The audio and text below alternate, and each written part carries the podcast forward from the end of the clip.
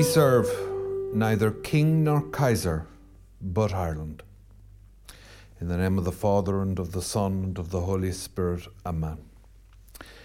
Father Brendan Kilcoyne, joining you again from Athenry on a dark winter's evening, November, the feast of our Lord Jesus Christ, Universal King. The motto I quoted at the beginning appears on a banner. There's a photograph of it.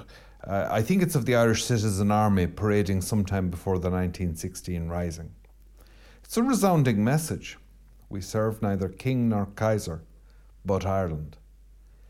And indeed, to be an Irishman nearly became, uh, to the great irritation of Unionists, it became nearly synonymous with Republican.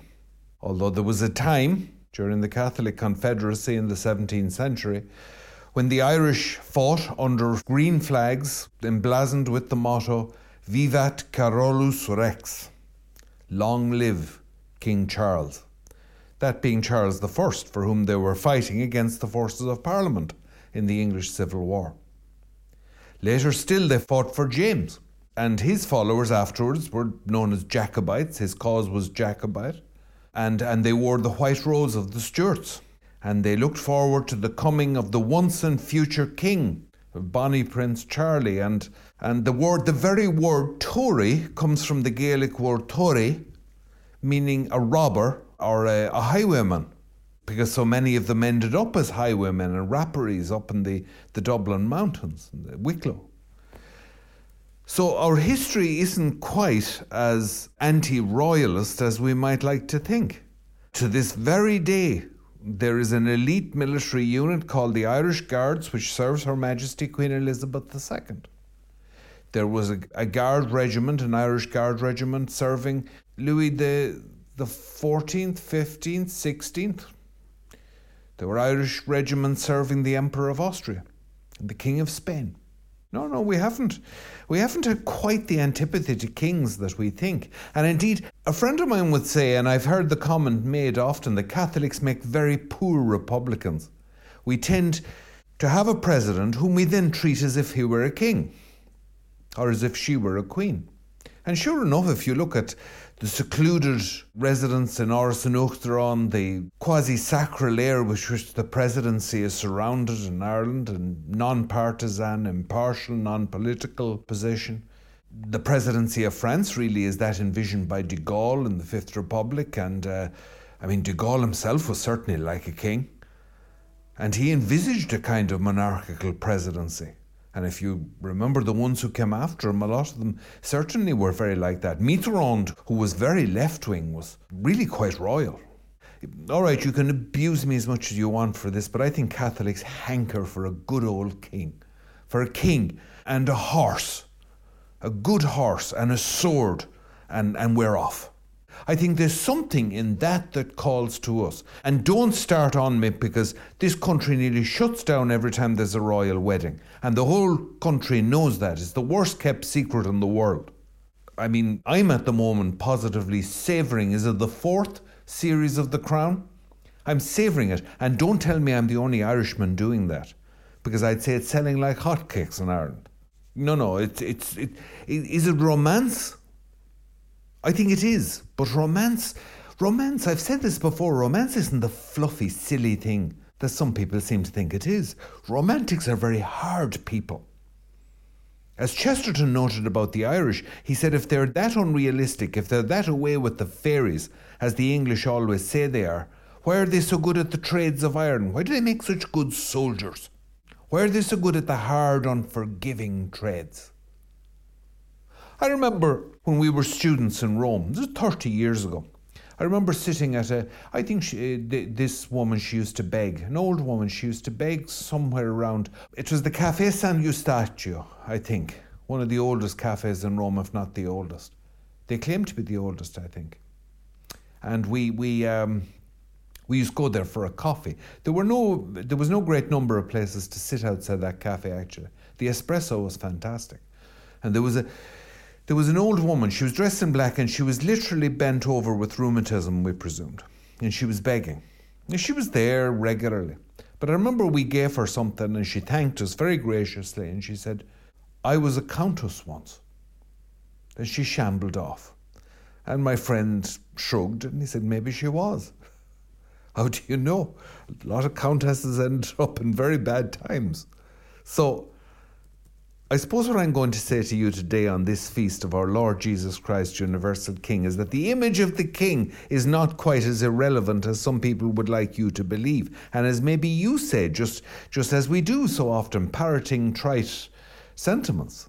Oh no, the Irish aren't into kings. You know, we have a republic. We've no time for kings. Go out of that. The Irish love kings. We love that stuff. We eat it. We eat it with a spoon. We eat it off, out of a hole in the road. We're romantics by our very nature. What other country can talk about the Republic as if it was the kingdom of God? We invested the Republic and Pierce and all of that with the mysticism of uh, the whole romance of the Crown, if you like. I'm telling you, we're monarchists at heart. C S Lewis, good Belfast Protestant that he was, C S Lewis knew that most people are monarchists at heart. So you have the, you have the romantic story of Narnia. And that whole thing. Tolkien, he knew this too. I mean, when somebody asked him once, what kind of government would you like to see? He said, oh, monarchy, he said, as unconstitutional as possible. Tolkien was an absolutely unrepentant, mad monarchist. And we are monarchists. And we believe in a king. And today is his feast. Today is one of his great days, the feast of our Lord Jesus Christ, Universal King. The once and future king, the king whose name cannot be spoken, the king beyond the sea, the king, the king who is to come back. You see? And we wear the Stuart rose, the white rose. And we have all the, the, the, the secret words that they had to recognise in other monarchs. The Gaelic poets always talked about him, the Gilamar, the swift young man who would come back. Christ the King, our Lord Jesus Christ, Universal King. And because of him, we can say, I was a countess once, and you still are. You still are. Now, this whole business of throne and altar seems very irrelevant. If it weren't for the fact that we're watching a new religion, the secular, secular religion, if you like, uh, rapidly taking over politics, and we do have throne and altar. Now, the Catholic version of it used to be called uh, l'integralism. Uh, okay, I just butchered the French. Integralism. Okay, integralism. And there are some Catholics who still believe in it. That a Catholic state for a Catholic people, throne and altar. And it's an interesting idea, certainly. It hasn't gone away just because the Catholic version of it hasn't worked or hasn't managed to get back. It hasn't got, gone away at all. A new religion is sitting on the throne. Or is sitting beside the throne, I should say. That's very definite. And ours is out. And we're reduced to being Tories. We're reduced to being rapparees. We're reduced to being highwaymen. Stand and deliver. You remember I talked about chaff cats? That's what we are. Chaff cats are Tories.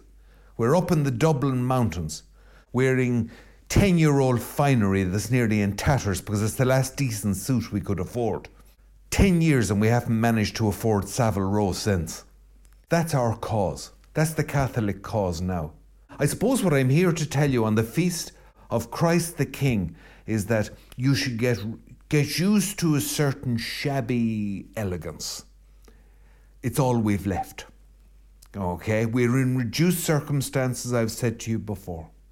The once and future king. Now the communists tried to do this, famously without God. Maybe they made a god of history. They tried to do this. And what did they do? They ended up replicating the whole thing. Instead of the Vatican, they had the Kremlin. They had the Holy City of Moscow, the Third Rome. They had uh, an Inquisition, the K G B. They had the party head of ideology. That's the prefect of the congregation for the doctrine of the faith. They had the general secretary of the party. That's the Pope. The Pope calls himself, quite rightly, the servant of the servants of God. They call their leader the General Secretary. They just mimicked us. They mimicked us. And they killed what? twenty, thirty, forty million. How many did Stalin kill? How many did Stalin kill? Even the historians aren't aren't exactly clear. twenty million at least. But we don't serve a cause that does that. We don't serve a cause that endlessly murders its own people. Because what is the nature of the kingdom?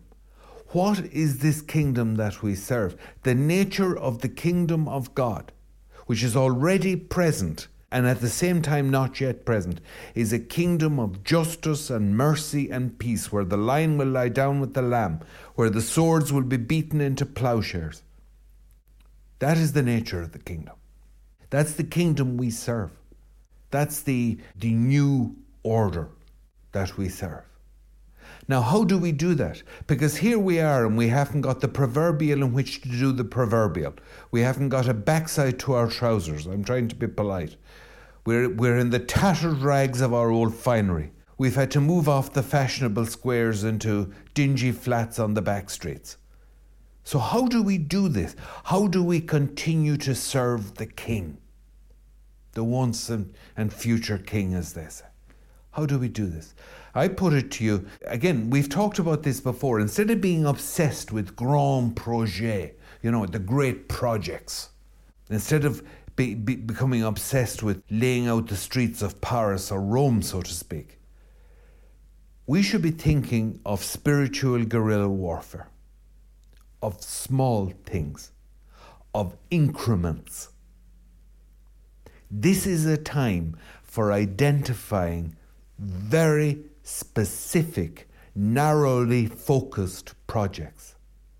If we are too grand to be tradesman-like about this, we will not alone fail in the unique and spe- in terms of the unique and specific challenges of our time, but we will completely betray the Catholic tradition of charitable work, of the corporal and spiritual works of mercy, because they have always been disciplined, focused, pointed.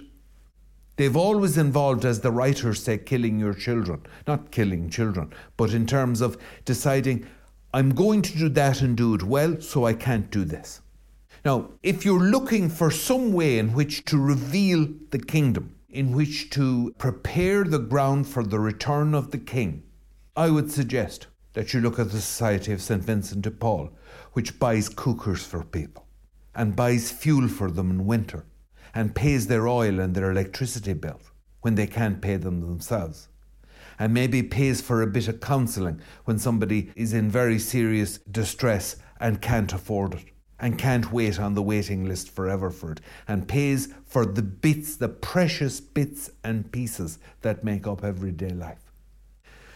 Now, you might remember there was a bit of controversy in the past, but that involved one local branch of the Society of Vincent de Paul who had contributed from a very generous bequest they'd received. I seem to remember they contributed to a cause that wasn't really at all compatible with Catholic teaching. But for the most part, Vincent de Paul gets it right.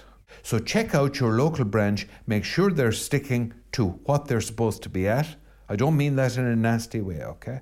I just I just mean, you know, this is your few quid. It's your, it's, you worked hard for it. You don't want it wasted on the wrong causes. If you wanted to give it to those causes, you give it to them. You want to give it to a Catholic cause. So make sure your local Vincent de Paul are tough, focused, disciplined, know what they're at, and very Catholic. Make sure they serve the King. Now, let's say you feel more called to serve the cause of spiritual poverty. Remember that there is such a thing as spiritual poverty. Remember that you're de- the entire Western world is in a spiritual famine and it's starving. And you're looking at spiritually malnourished skeletons walking, ghosts, practically zombies walking around you, who don't pray, who don't adore God, who don't believe in God, who don't have any sense of God. You may say, I'm being unfair. Sure, fair enough, I'm being unfair. I'm being very general. But I've got a very powerful point. We can haggle over the details, but we're in the middle of a famine. Fine, join the Legion of Mary, an organisation that's so determined, it's making a comeback lately, I've said this before, an organisation that is so determined to be tradesman-like and practical and not slobber things up by trying to do everything, by trying to make the kingdom come all together at the same time, that they actually forbid their members to engage in material help. Because that's what the Vincent de Paul are for, and other organisations like them. and the Legion deal with spiritual hunger. They are evangelical in the sense that they spread the faith through contact with their members. Consider joining them. Here's another crowd of mad royalists who are going around plotting in disreputable taverns. Okay? Mary's Meals. Young Scotsman, Magnus Mac- Macfarlane. I think from the the west coast of Scotland, looking out at the Isles, from a family, an old Catholic family who never gave up their faith. And they ended up, like the Catholics of Ireland, pushed out to the extremities. He set up an organisation in a shed beside the house, and I think they call it that shed that has, that has sheltered millions at this stage. And it, it provides meals and is aimed at kids, and particularly at school kids. They get a meal in school, which gets them into school, because if they don't get an education, they're not going to make it. And they're going to stay in poverty. So they have to eat, but they also have to have intellectual and spiritual sustenance. Give a man a fish, you know the saying. Give a man a fish, feed him for a day. Teach him to fish, feed him for a lifetime. Mary's Meals. Look at Mary's Meals. There's a, a gifted and highly intelligent, able young Scotsman who has, with, with true Scottish practicality and crystal clear thinking, has identified something so obvious that it took genius to see it. Sitting in front of people. Why not just give people a meal? Mary's Meals. Done in the name of, with the patronage of, with the help of, and in honour of the Queen of Heaven. So serve the Queen. These are acts of sabotage. You know where the word sabotage comes from? It comes from les sabots. There's more bad French for you. Okay, les sabots, which are the wooden clogs, I think, worn by the, the French peasants. Sabotage were, they were peasants up to no good, wrecking things because they were starving. Sabotage. So you put on your sabot. You put them on and you start doing acts of spiritual sabotage. And no, don't go to the guards and tell them that I'm encouraging you to go bombing the railway tracks. I'm not encouraging you to do that. I'm encouraging you to bomb spiritual railway tracks. I'm encouraging you to metaphorically bomb spiritual, cultural, psychological railway tracks, because a completely godless and wicked philosophy is taking over the world bit by bit. And if you think that's a load of conspiratorial nonsense, go way out of that. They're doing it in plain light of day. They don't need to... Con- These people don't need to hide. We're the ones who have to hide. They don't need to hide. Their hour has come, let me tell you. They're at it in the plain light of day, brazenly. So you go around and sabotage it by sowing hope and meaning. You teach people that life is precious. Life is so precious that life from the very point of conception is precious. That every life is precious. As Pope Francis has pointed out, yes, Catholics aren't only about abortion, but as he's also pointed out, Catholics are passionately anti-abortion. Let me tell you how passionately we're anti-abortion. Let me tell you how we're like. We hate abortion. We're not just critical of it. We hate it. We will never compromise with it. We will never stop making trouble about it. We will rain on that parade as long as the church lives, and the church will live as long as history lasts. We will wreck it as often as we can. We will do everything possible inside the law to undermine that wicked, barbarous, cruel, cynical practice. And we are going to sow in its place a future, hope, meaning. And we are determined to do that. And you can throw our past faults at us as much as you like. And we deserve it and need it. But we see what you're up to, even if the world can't for the moment. When Chesterton was here in Ireland for the Eucharistic Congress in nineteen thirty-two, he was intrigued in that he saw a banner. Well, he was intrigued by a lot. He liked the Irish. But he saw a banner um, on a Dublin street saying, "God bless the Sacred Heart." And some pilgrims, English pilgrims, were inclined to, to laugh fondly at it. You know, the, oh, the Irish, you know. God bless the Sacred Heart. Because it sounded a bit like an Irish bull, you know. It sounded a bit illogical. Actually, Chesterton pointed out that not for the first time, the Irish theology was perfectly good. There's nothing wrong with God bless the Sacred Heart. Doesn't the grace traditionally say, "Benedictus benedicator"? May the Blessed One be blessed. Why shouldn't God be blessed? We bless God all the time. And we rightly bless God. The fact that he doesn't need it is irrelevant. We need to bless him. May God bless himself. And so people who say, oh, you don't need to serve the king. God reveals the kingdom. God does all of this. It is God's will that we do it this way. It pleases him that it is done this way. These are our orders. You're going to come to no good endlessly. All you're doing is helping the devil by endlessly dithering as to what you should do.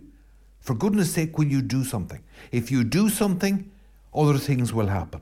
So pick something, pick anything to become involved in. If you don't have time to become involved in things, you certainly must make time to allow God to invade your own territory so it can be annexed to the kingdom and not wither on the vine. You must let God into your own life. This has to be done. In missionary theology, they talk about the mission ad intra and the mission ad extra. The mission ad intra is the mission of the church into itself, to convert itself. Quite rightly, metanoia, the change of heart, the conversio morum, the change of manners. Benedict talked about that in relation to the monastery, but any soul talks about that. Change heart, change manners. But there's also the missio ad extra. You, you have to reach out to others. And in the gospel today, our Lord Jesus Christ really puts it up to us, because he says, insofar as you did this, the least of my brothers, you did it to me. You spread the kingdom and you serve the king by the smallest act of corporal charity, corporal mercy, or spiritual mercy. Let me tell you something. When I was a boy back in the seventies, one of the great, it wasn't even a protest, one of the great bits of silliness that was going on at the time, there was a craze for it at some stage in the seventies, for streaking. Somebody would take off all their clothes at a public event and run naked. It could be across a football pitch. And you'd have the police running after him, trying to catch him, while he was cheered wildly by the audience. And it was a ridiculous thing. It was a silly thing. It was... It was an interesting way to make a protest if you had a protest. My memory is that it was just a bit of daft fun, maybe in poor taste, but it was it was certainly not wicked or anything like that. Could I propose, now you're going to laugh at this, okay, you're going to think this is silly. Could I propose a Catholic version of this? A Catholic version of streaking, okay? Could we go back to blessing ourselves when we pass churches in front of everyone on the street? For a lot of people that's going to be very difficult because it does stand out. I have a memory, you know, of being in Rome. This is thirty years ago, and I think I was at the Piazza Venezia, which is one of the busiest squares in Rome. And uh, I nearly tripped over a Muslim man who seemed to be visiting and seeing the sights, but it had come time for prayers. And he had taken out his prayer mat in the middle of the crowd. He had put it down. He had found, he had a little compass. He had found east, and he was about to say his prayers. Could we go back to the lovely old Irish Catholic custom? I don't think the Italians had this custom, but uh, we had it. Of blessing, crossing yourself, signing yourself when you pass a church. How about that for a bit of Catholic sabotage? How about that for a bit of a, a bit of royalism, okay? Well, it could be dangerous enough. It could be like saying at a communist do in Stalin's time, crikey, I really miss the Tsar. Now, they used to say, I think it was Hilary Mantel has this in, in her novel, A Place of Greater Safety. I don't know if it's true, but that some people had found a way to commit suicide during the terror in France. They'd wait for a patrol to pass and shout, God save the king. Vive le roi. Of course, they'd be dead within twenty-four hours because, of course, the whole the thing was so crazy.